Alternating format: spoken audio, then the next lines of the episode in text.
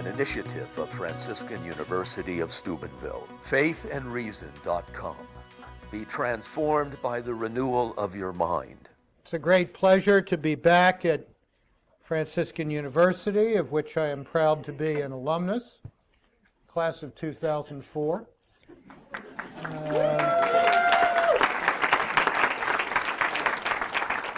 I think, judging from the scene tonight, the next time we try this, Mike, we might want to do it in Heinz Field. But thank you all very much for coming, and thank you for all that you do here. In the early 1990s, Pope John Paul II heard that a distinguished Polish actor by the name of Jerzy Stuhr was in Rome. So he invited Mr. Stuhr to dinner, and Mr. Stuhr was properly impressed by the invitation and came up to the papal apartment. Pope said his usual rapid-fire Latin grace and sits his guest down and says, "So, Panierji, tell me, what brings you to Rome?" And Stuhr looks across the table and he says, "Your Holiness, I am playing in Forefathers' Eve." Forefathers' Eve, I take it from the blank looks on all of your faces, is not entirely well known on this campus. It's the most important play in the history of Polish theater. It's such a powerful evocation of Polish national consciousness that its performance was banned in those parts of Poland occupied by Prussia and Russia between 1795 and 1918. Okay, so Stuhr is playing in Forefathers' Eve. Pope says, Forefathers' Eve, Adam Mickiewicz, wonderful. Talks for about 10 minutes about how important this play is. Recites large chunks of the play from memory. So, Panierji, tell me, what role do you take? And Stuhr looks across the dining room table at the Pope and says, "Holy Father, I regret to report that I am Satan," who is a character in the play. Pope thinks about that a minute and says, "Well, none of us gets to choose our roles, do we?"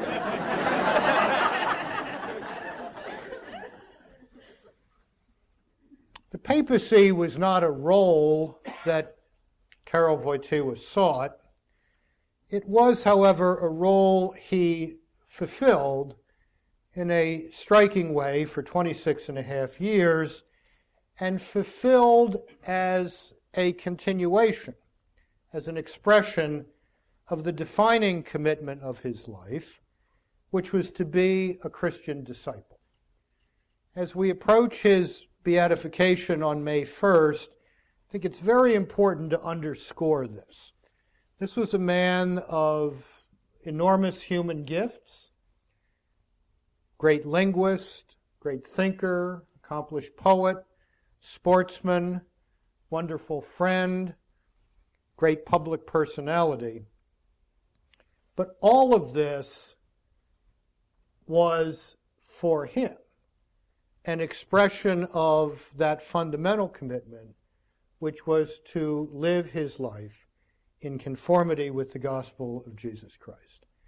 Sometime in his early 20s, he was so seized by the truth that St. Paul called, in 1 Corinthians, the more excellent way, that he decided to commit his whole life to living that more excellent way and to invite others to either meet it if they had not had the opportunity to do so, or to deepen their appreciation of that more excellent way if they had in fact already met the Lord. So everything that happens from the early 1940s on, underground seminarian, priest, philosopher, poet, playwright, bishop, archbishop, cardinal, pope, and everything that happens in the pontificate, it seems to me, has to be understood as an expression of that radical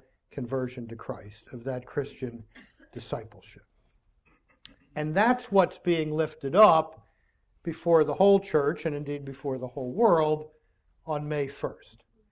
As I said to one of your philosophy professors earlier tonight, who's apparently subjecting his students to person and act, otherwise known as the acting person in a bad translation, we are not beatifying his prose style. You can laugh at that. It's not impious to laugh at. What we are lifting up is a life of heroic virtue. It's interesting that the questionnaire that was given to those who were asked to be formal witnesses for the beatification process, of whom I had the honor to be one, was organized in terms of virtues. You were asked to think through this life in terms of the theological virtues of faith, hope, and love, the cardinal virtues of prudence, justice, courage, and moderation. And then there was a closing section called Other Virtues, from which, by the way, I deduce that if any of you is interested in being beatified or canonized, you must tell your more enthusiastic relatives not to depict you with a halo prematurely. It was actually a question on this questionnaire. Have you ever seen a depiction of the servant of God with a halo? I called the postulator and I said, what is number 122 about here? This is apparently a hangover from the older beatification and canonization process, and from a medieval notion that if someone was depicted with a halo prior to their sanctity being officially recognized as, by the church, this was considered possibly diabolical. So no pictures of Father Mike with a halo. Much as you may think it, don't do it, because you'll make a mess of it later on. It's not those virtues, however, that I want to talk about tonight. This was a pontificate of enormous consequence for the church and the world.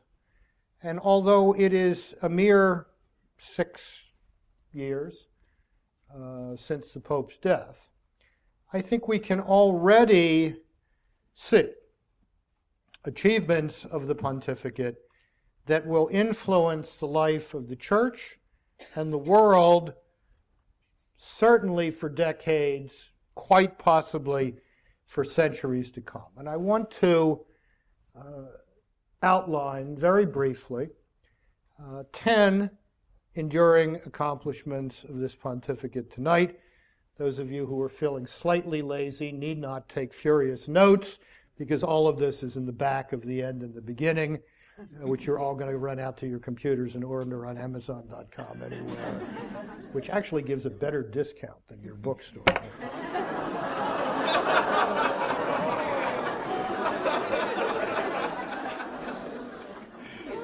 Now, if Dr. Hahn is here, I hope he will not report me to Doubleday for recommending that people go to Amazon. That's a mortal sin in that world. Right. 10 enduring accomplishments of the pontificate of John Paul II, of which the first was the reconstitution of the papacy itself. In 1978, when Wojtyla was elected pope, both the world and the church had an idea of the papacy that had evolved over centuries, according to which the principal job of the Pope was to be a kind of CEO of RC Inc. Pope was primarily an Uber administrator. His primary job was to manage the Roman Curia, and this was essentially an administrative post. John the 23rd and Paul VI had begun to break out of this a little bit, but that's still what everybody thought popes were for. Why do we have popes? Well, somebody's got to run headquarters.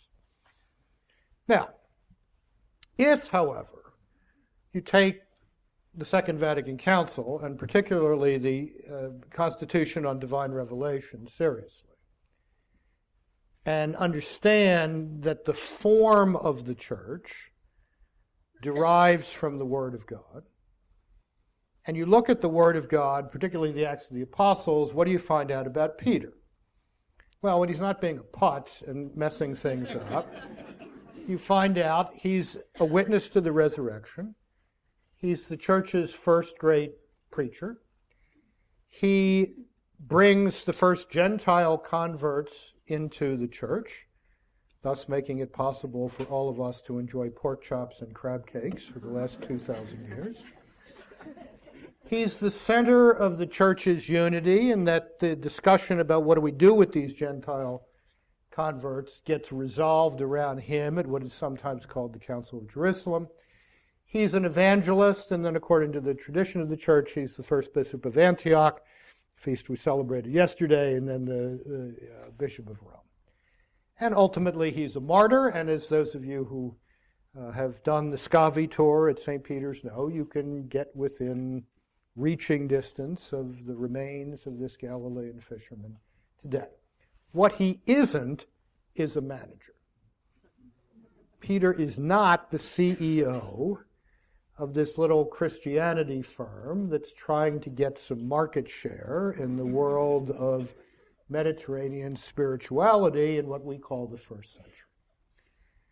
John Paul II, who was a man of the Second Vatican Council, reached back into all of those images of Peter in the New Testament and made them the substance of the papacy for the late 20th century and the early 21st, thereby renewing the office of Peter as primarily an office of evangelical witness, as primarily an office that instantiates in the Church today a response to the Lord's command to Peter in Luke 22:32, "And you, Peter, when you have been converted, you must turn and strengthen your brethren."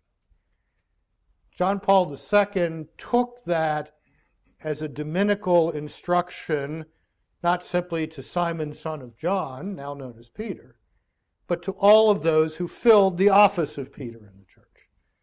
The task was to strengthen the brethren by being yourself a witness to the truth of God in Christ. This turned out to be successful beyond anybody's wildest imagination, because it turned out that the world was looking for that kind of a witness at the end of the 20th century. That manifestation, as Dr. Martin and Dr. Hahn and Father Mike and I were talking about on the television program earlier today, that kind of a manifestation of spiritual fatherhood. But that kind of reclaiming of the papacy that he did is also important as a reminder for the future that all genuine reform in the Church is by reference to the form of the Church in the sense of the constitution that Christ himself gave the Church. Constitution in the British sense, not the American sense. All genuine reform is a matter of reform. It's retrieval and renewal. Retrieval in the service of renewal. So, the reconstitution of an evangelical papacy for the 21st century. Secondly, John Paul II, I think it becomes ever more clear, completed and in some sense saved the Second Vatican Council. Students here are too young to remember this. Those of us who lived through it probably don't want to think about it all over again. But the fact of the matter is that by 1978, there was one gang in the Church that thought the Second Vatican Council was a horrible mistake. It never should have happened. And there was another gang that thought that the Second Vatican Council had simply dissolved this form of the Church that I just spoke about, and that we could make up church. I think there's some dumb song called Sing a New Church into Being or something or other. That's the idea. That's the idea. So the council itself was getting lost here. the council itself was getting lost. And there was a reason for this.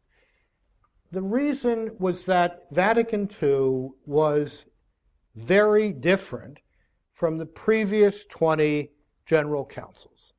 Each of them had provided keys for their own interpretation. They had written creeds like Nicaea or Constantinople. They had condemned heresies. They had written canons. They had defined doctrine, Ephesus, Chalcedon, etc., Nicaea. Vatican II did none of that. Defined nothing, condemned nothing, wrote no new laws for the church, didn't produce a creed. So how were we to know what was the key to unlocking the riches of these 16 documents?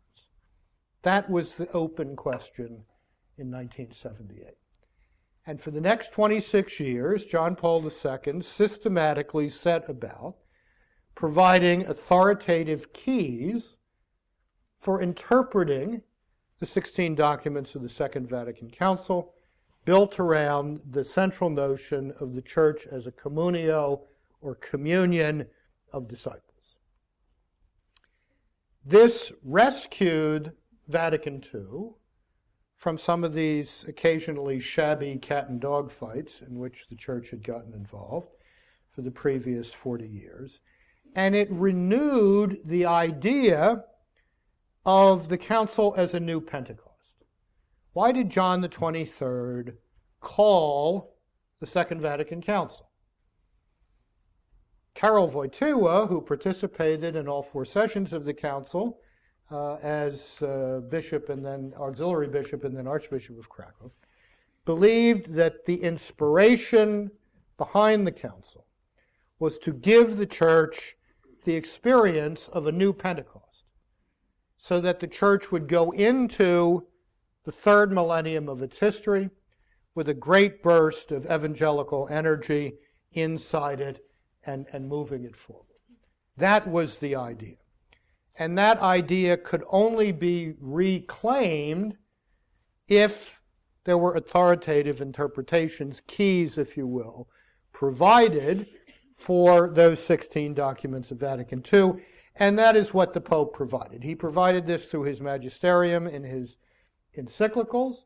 He provided it through the mechanism of the Synod of Bishops, particularly the Extraordinary Synod of 85, as well as synods on priestly formation, consecrated life, mission and role of the laity of the church, etc., etc., etc. I mean, one step at a time, he went through the whole corpus and provided the keys by which the church can now reappropriate the council for the future.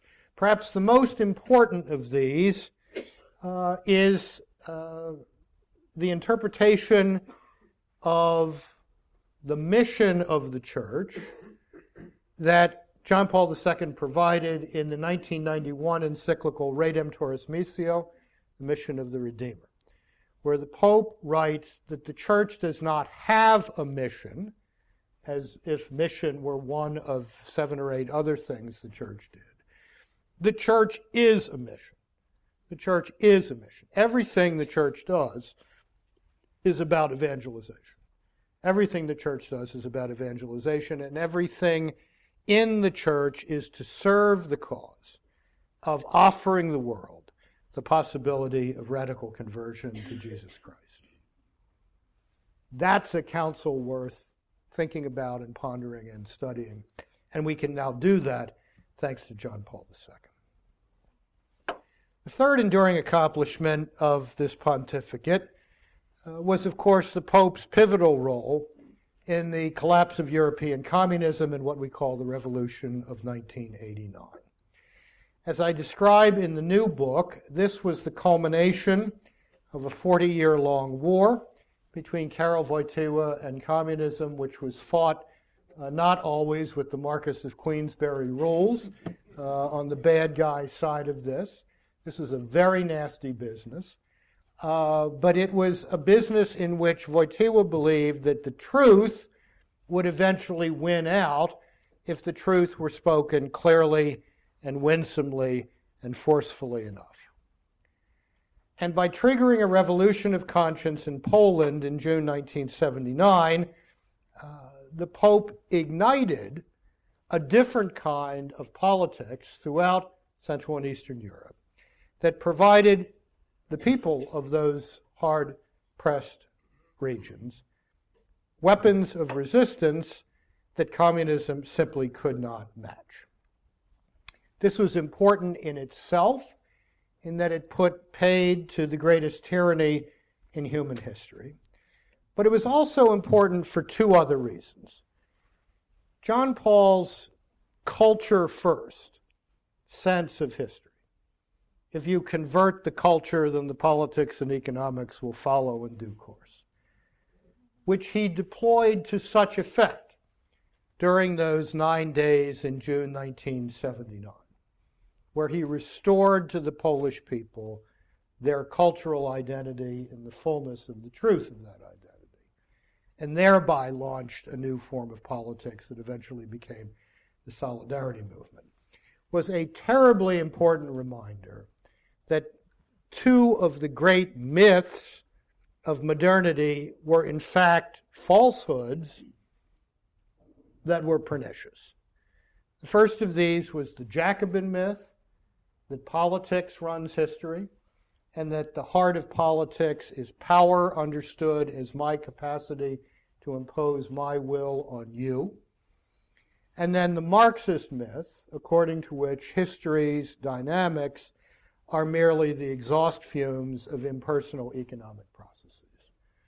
Those two dumb ideas, either by themselves or in combination, produced within 40 years 2 world wars, a Cold War, Auschwitz, the Gulag, the Ukrainian terror famine, oceans of blood, mountains of corpses, greatest persecution of the church in history.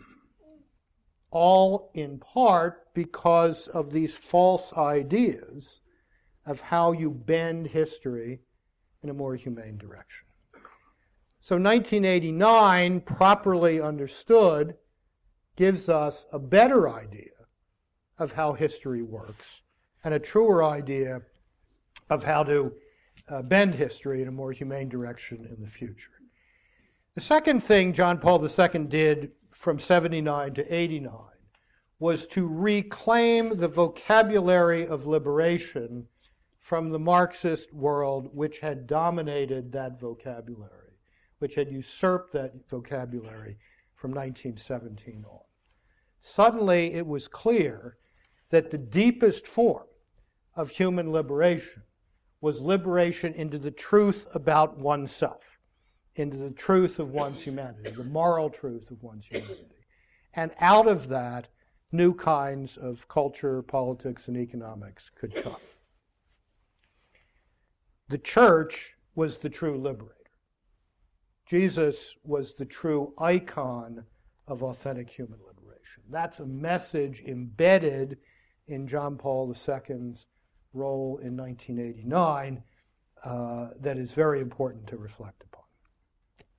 Fourth enduring accomplishment of the pontificate flowed quickly from 1989, and that was the Pope's understanding that the free and virtuous societies of the future, the conditions for the possibility of which he had helped create, had to be societies in which a vibrant public moral culture disciplined and tempered the tremendous human energies set loose by political and economic freedom. In making that challenge, particularly in the encyclical Centesimus Annus, the Pope reminded the world that democracy and the market are not machines that can run by themselves. It's not a question of simply building the machine properly, sticking the key in the ignition, turning the engine over, and then watching it run merrily on into the future. It takes a certain kind of people, possessed of certain virtues, to make that machinery run so that the net result is genuine human flourishing, not human degradation. That was a terribly important lesson to suggest to a 21st century world, which was tempted to think that my old friend Frank Fukuyama was right, that history was over, that all we were going to do is fine-tune the machinery from here on out, etc., etc. No, it takes a certain kind of people to make freedom produce the human flourishing that we wish it to produce. Fifth, fifth enduring accomplishment of this pontificate was to put the quest for Christian unity, the ecumenical imperative, if you will, at the center of the Catholic Church's self-understanding. This is not something that comes naturally to Catholics. Even 40-some years after Vatican II, ecumenical endeavor for Catholics is like dessert. You know, it's dolce. It tastes good, makes you feel good, but it's not necessary, most Catholics think. John Paul II had a very different view. He believed that the unity that Christ had bequeathed his church, let them be one, Father, as you and I are one, had never been completely shattered, that all who were baptized in Christ were in some sense in some form of communion with each other, and therefore in some form of communion with the Catholic Church, and that the point of the ecumenical endeavor was to recompose that unity more fully over time so that there might be, at some point in the future, one church raising up one witness, offering up one sacrifice, celebrating one set of sacraments. The Pope's accomplishments in this field were, I think one has to say, minimal, with one significant exception that I'll get to in a moment. I think Wojtyla came to the papacy in October 1978, really convinced that with sufficient effort and goodwill and prayer and a little boost from grace, that the division between Rome and Constantinople, between Christian East and Christian West, could be closed by the end of the second millennium. That a division that had been formalized in 1054 could be recomposed by the end of that second millennium so that Peter and Andrew could walk across the threshold of the third millennium together. That was not to be. It was not to be primarily because Orthodoxy was not in a condition to hear that and respond to it. This was in some respects a matter of theology. It was perhaps in even larger respects a matter of psychology. There is, I dare say, not a Catholic in this room who, on going into church last Sunday, had the idea in their mind, the fact that I am not in full communion with the Patriarch of Constantinople is an essential part of what I'm about to do here. I mean, if any of you thought that, please raise your hand and you get the Door Prize tonight.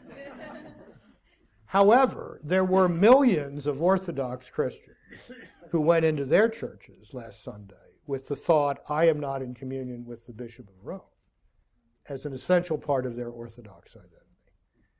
I mean, this had developed over a millennium, and indeed before that, because 1054, I think we have to say, was not a discrete moment in history. 1054 was the cash out of a division that had been widening really since the Seventh Ecumenical Council. So that was the problem there. Of course, the problem within the ecumenical fracture of the Western Church, which begins in the 16th century in earnest, was a different set of problems. There, the problem was that, if you will permit the sporting image in a town still smarting from its Super Bowl loss here.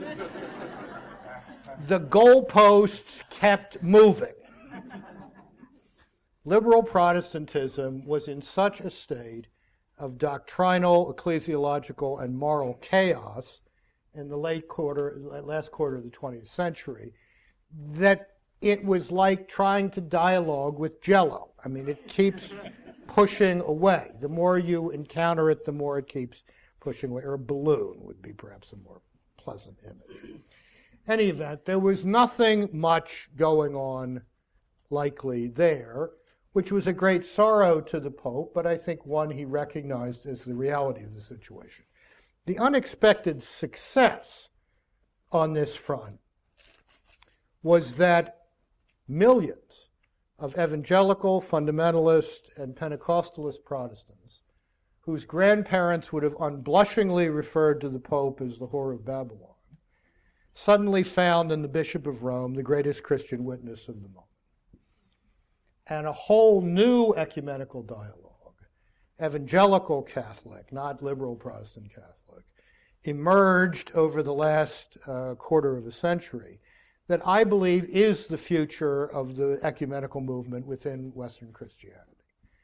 As these churches of the mainline Protestant world, or as my great friend, the late Richard Neuhaus, used to put it, from the main line to the old line to the sideline,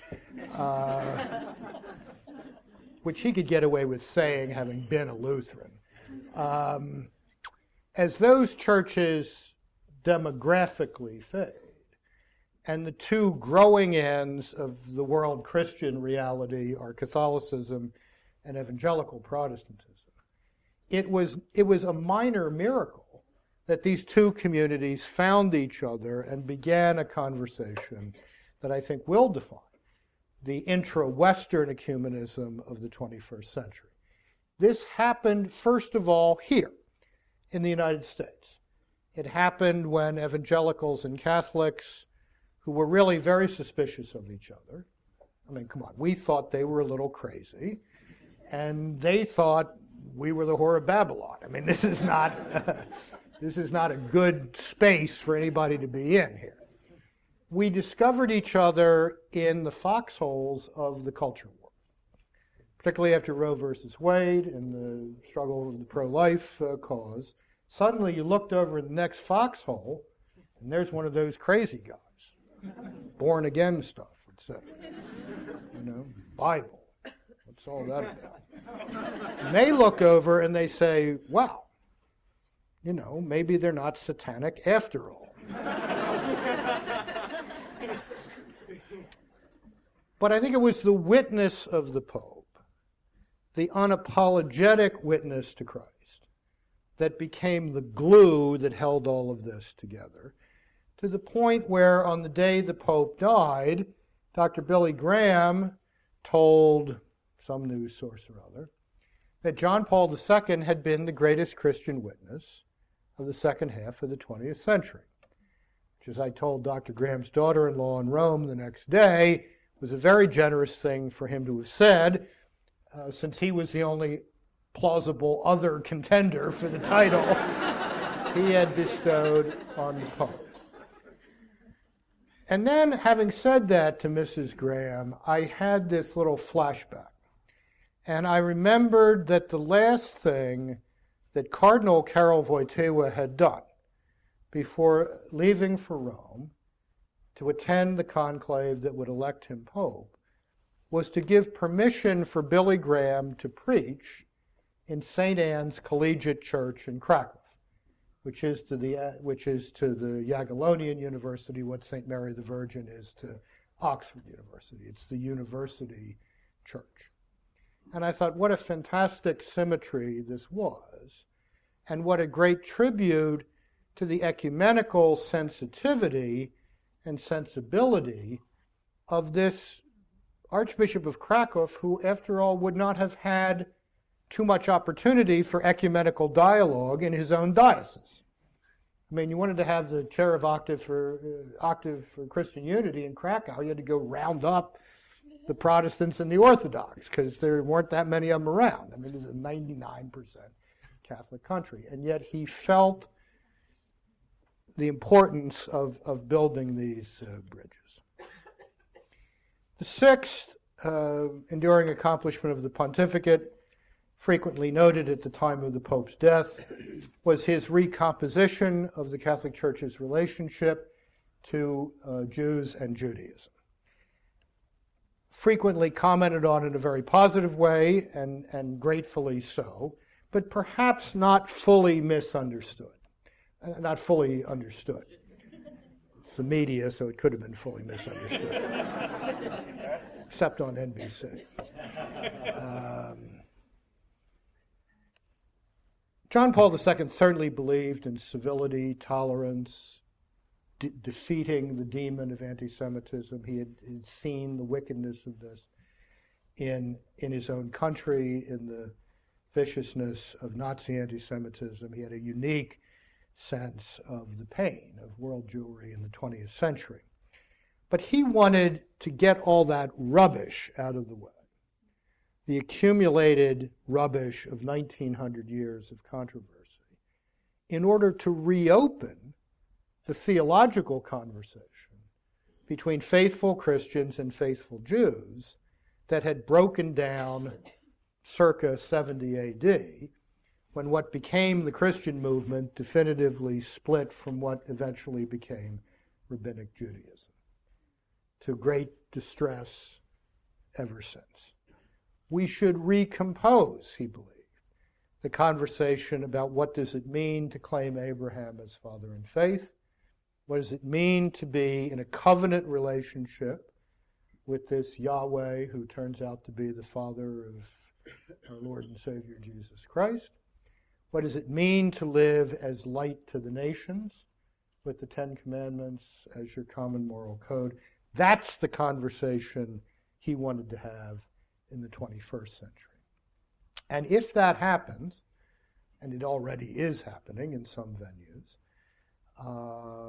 not least around the journal First Things, with which I'm proud to be associated, it's because of seeds that he planted throughout the last quarter of the 20th century. And if, for the first time since 70 AD, Christians and Jews actually begin to talk to each other theologically again, John Paul II will be able to be given a great deal of the credit for that. Seventh enduring accomplishment of the pontificate was to recompose the Church's relationship to science and interreligious dialogue as conversations ordered to the truth. John Paul II had a great interest in science throughout his life. From his days as a young priest in Krakow, he sought out scientists as friends and conversation partners, and he knew in 1978 that 300 plus years of conflict needed to be brought to a close, A, because that was the right thing to do, B, because science, he knew, from the intensity of his conversation with physicists in particular, was beginning to bump up against its own limits within its own methodological premises and operations, and was thus open to a new conversation with considering the possibility of other forms of knowing the truth of things. And so he systematically set about to deal with the Galileo affair and other sore points between the Church and the world of science, such that today I think we have a rather robust conversation between people of faith and those in the hard sciences of physics and chemistry and astronomy and astrophysics and all that, where a new problem reared its head during the pontificate was with the life sciences, because the new genetic knowledge leading to the new biotechnology, leading to what my friend Leon Kass calls the immortality project, the Promethean attempt to remake the human condition, created a whole new set of issues between the Church and science that now got governments and the structure of law involved in a way that had not been the case when we were arguing cosmology. But when we're arguing the manufacture or remanufacture of human beings, I mean, this is suddenly, all you Star Trek fans will remember, this is three-dimensional chess here. You know, there's a lot of things going on all at once. So, real accomplishments with the hard sciences, new problems with the soft sciences. As far as interreligious dialogue was concerned, I think the Pope had the view that there had been a little bit too much kumbaya in all of this, and a little bit less truth-centered conversation than needed to be the case. Whether we were talking about Islam or Buddhism or Hinduism or native religions, Africa or whatever. And he could propose that truth-centered dialogue rather than sitting down and explaining to each other how wonderful each of us actually is. He could propose that because both as a man of faith and as a man of reason, as a distinguished philosopher, he had come to the view that all truths, if they really are true, tend towards the one truth, capital T, who is God the Father of our Lord Jesus Christ, as iron shavings tend towards a magnet. So whether the truth in question is literary, philosophical, scientific, mathematical, theological, if it's really true, it's somehow pointing you towards the truth who is God. And therefore there should be no problem with, theoretically, a truth-centered encounter with those whose truths come from a different source. There are going to be all sorts of human problems in this, obviously. But theoretically, this is a conversation that we should welcome. Now, this, too, did not get as far as it might have. And, of course, the last 4 years of the pontificate were dominated in part by the eruption onto the world stage of a particularly aggressive form of jihadist Islam, which cast the very possibility of this conversation into question. But I think the present Holy Father, Benedict XVI, has picked up on this notion of a truth-centered interreligious dialogue in his approach to the Islamic world, which some try to set against John Paul II, which I don't think really works, if you actually look at the texts involved. In any event, dialogues in truth. 8. Write down number 8 there. That's a little snowman, you know, 2 circles. The extension of the idea of solidarity, which he had deployed to such effect in the revolution of 1989, to the life issues: abortion, euthanasia, care of the severely, radically handicapped, etc.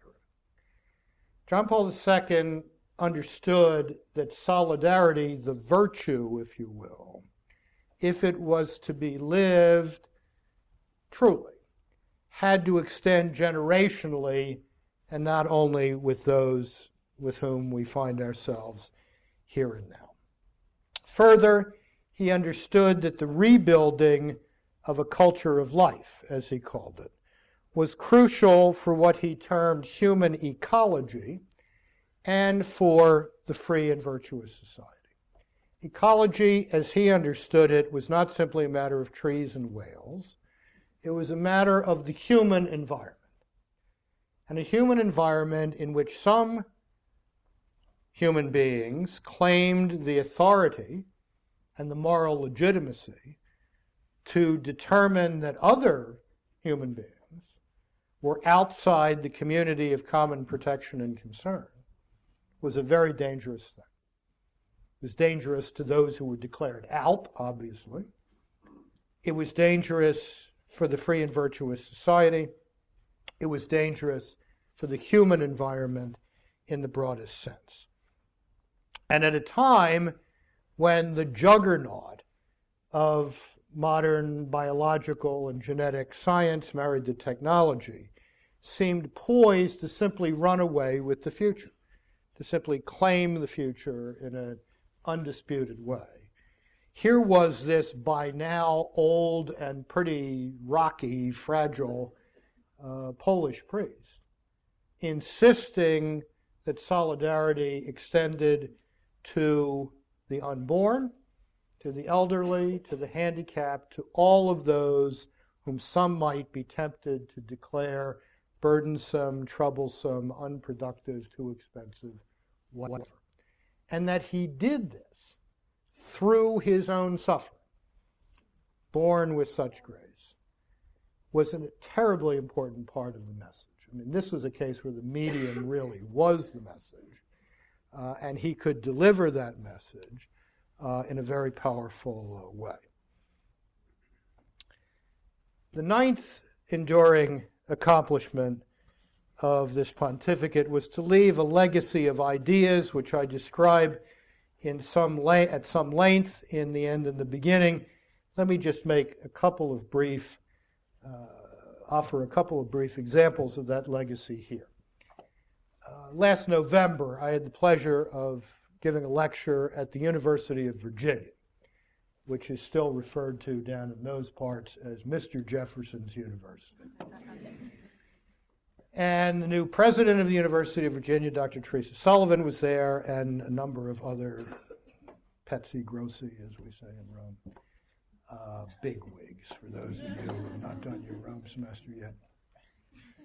And I began by saying it would perhaps be interesting from a scientific point of view if we were to send right now a seismometer out to Monticello, to Thomas Jefferson's grave, to measure the rotations when I claim, as I will claim in a moment, that at the end of the 20th century, the Bishop of Rome was the greatest defender of the prerogatives of reason in the world. Well, they cracked up. I mean, they got the idea.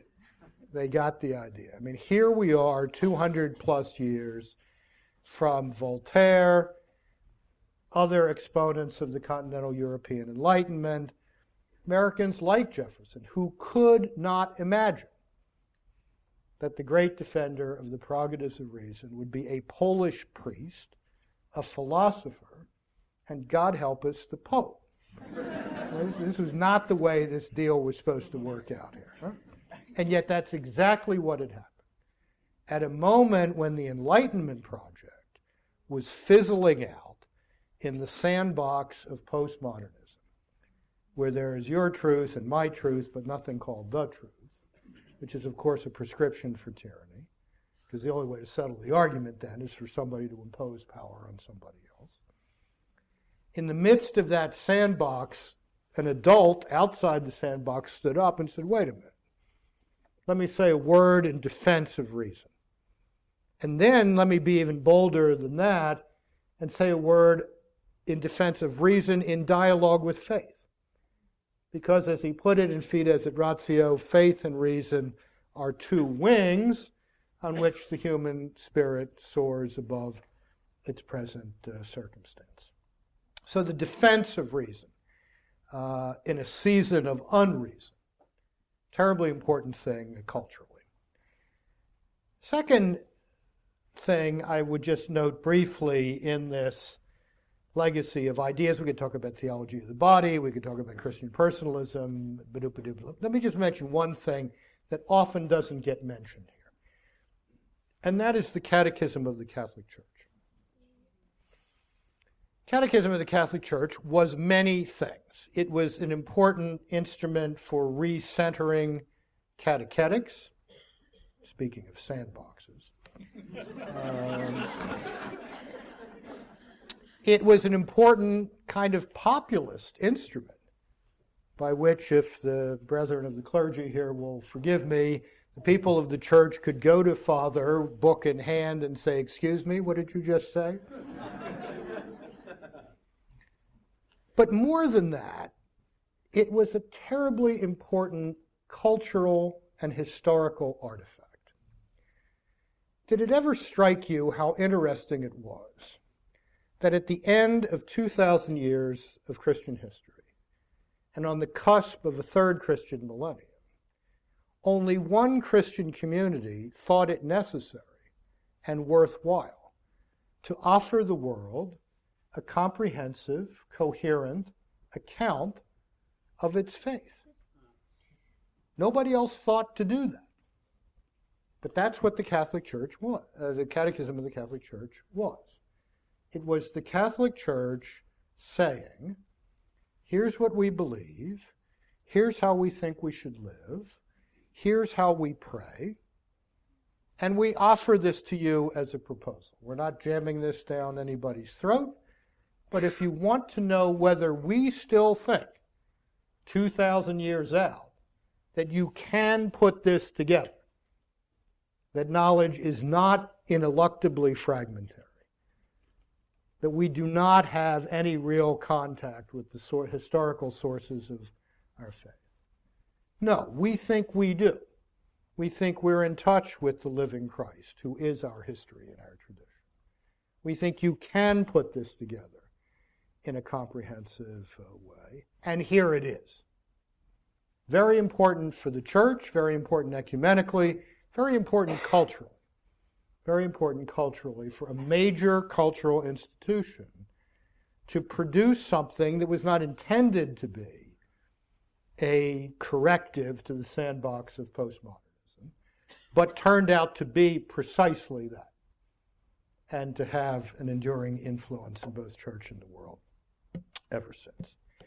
Finally, you may all heave a sigh of relief here, the 10th enduring accomplishment of this pontificate is represented by many of the people in this room, by lives transformed by an encounter with God in Christ through an encounter with Pope John Paul II. I think I mentioned this on the television program today.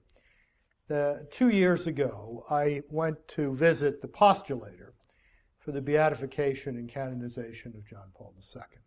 He's a Polish canon lawyer who has lived in Rome for 20 years and who's become a good friend. And after a 2-hour conversation about the process and how this works and what have you, on the way out he said to me, I'd like to show you our mail room. And on a table in the mail room, scattered across the table, were lots of envelopes. And in a variety of languages, they all said essentially the same thing. Pope John Paul II, heaven. And a stamp.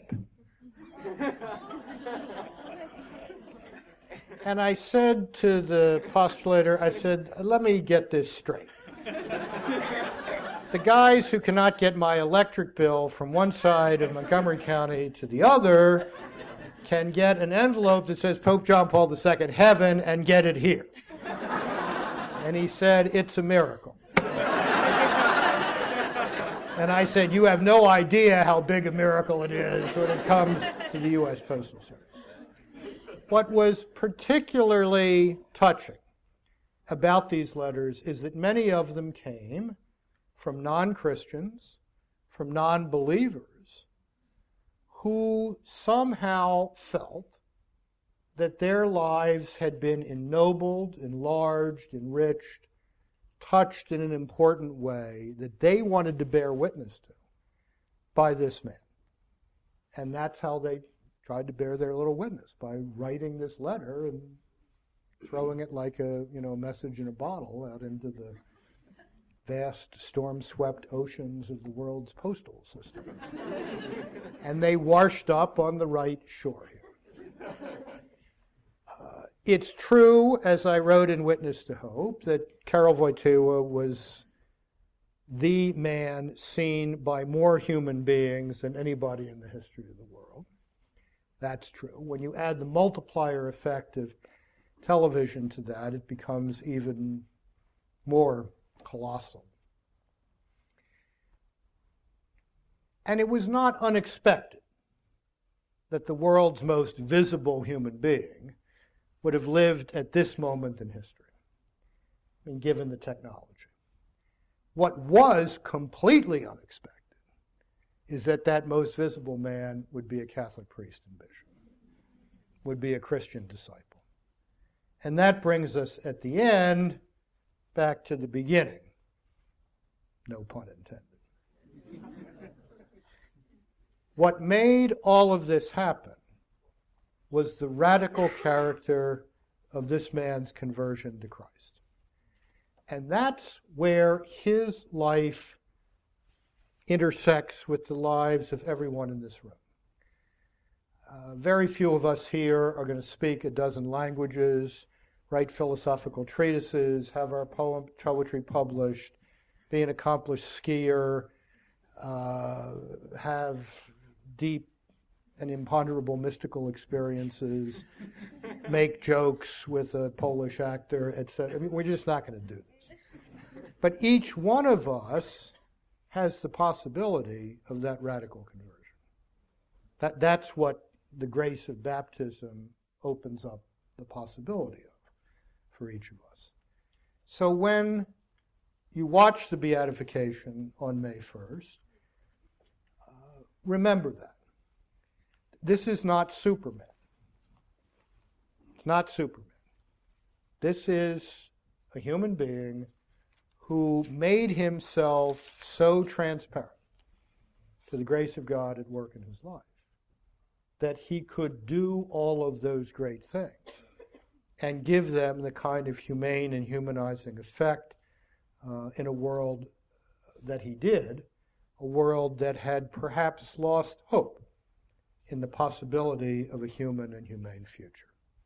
He gave it that hope at the end of a very bad century. That's why he is a witness to hope.